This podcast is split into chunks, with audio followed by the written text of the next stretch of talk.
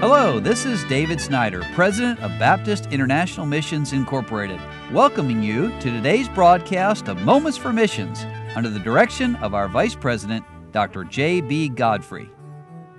Well, I want to finish today this insightful article that I've been sharing with you from missionary Jeff Bassett about training men for the ministry, and I should say men and women. But Brother Bassett has given some principles, seven of them I've covered so far and let me just remind you that if you missed hearing the other parts of this study, you can go to bimi.org and go to the ministries tab and find radio, and you can find them there and listen to them. But Brother Bassett said after our men and women graduate from the college, in this case men, I had them teach a Bible college class for experience. I sat in the back observing, reserved 10 minutes of class time to complete and explain what I felt was lacking or unclear. This way, the graduate gained great experience, but the students did not miss vital truths that would have been neglected due to inexperience. And then, of course, in private, I would give advice or instruct the graduate. Principle number eight is that men being called to the ministry is a sign of a healthy ministry. One should be asking some serious questions if they never or rarely have people called into the ministry. And then finally, training others is a God given responsibility. Jesus asked Peter, Lovest thou me? And if the answer is yes, Jesus said, Then feed my sheep.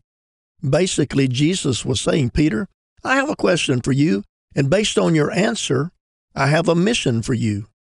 If we love Jesus, we should feed his sheep.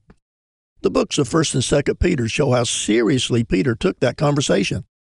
Every believer who loves Jesus should be helping in their local church to disciple and to edify Jesus' sheep and lambs. Our churches in America must produce missionaries who do just that. And then, in conclusion, part of our obedience to the Great Commission is to teach them to observe all things whatsoever I have commanded you.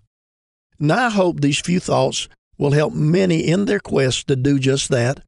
May the Lord empower us to focus on helping each believer to reach their full potential for Him.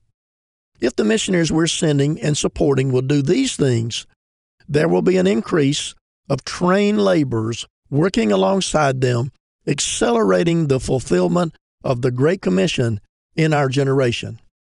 Well, I know it seems like I say this a lot on the broadcast, but I plead guilty to that because Brother Bassett and others, Brother Pridgeon and Bob Mack and others that I've shared from in the last few days, they understand the importance of going to that place where God has called them and investing their lives in winning people to Christ and getting to know those people, and then investing themselves again in bringing alongside young men and young ladies who are sensitive to the leadership of the Holy Spirit in their lives so that they can teach them to teach a Sunday school class, to sing in the choir, to go soul winning, to teach others, to encourage the young people in the church and the older people as well. And when we do that, it is so true. Brother Bassett has hit the nail on the head.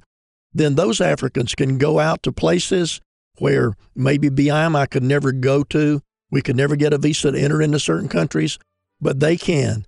And the advantage of training people, whether it be in America, whether it be in Africa or anywhere else in the world, there's no shortcut to this. It takes time, takes a lot of sacrifice. It takes a lot of hurt because sometimes we're misunderstood and sometimes they are misunderstood. And I would ask that you pray for all of us as we strive to put into practice these principles we've been talking about. You've been listening to Moments for Missions. For further information, please write to BIMI, P.O. Box 9, Harrison, Tennessee 37341, or call us at 423 344 5050. Or you can visit us online at www.bimi.org. Until next time, may the Lord richly bless you.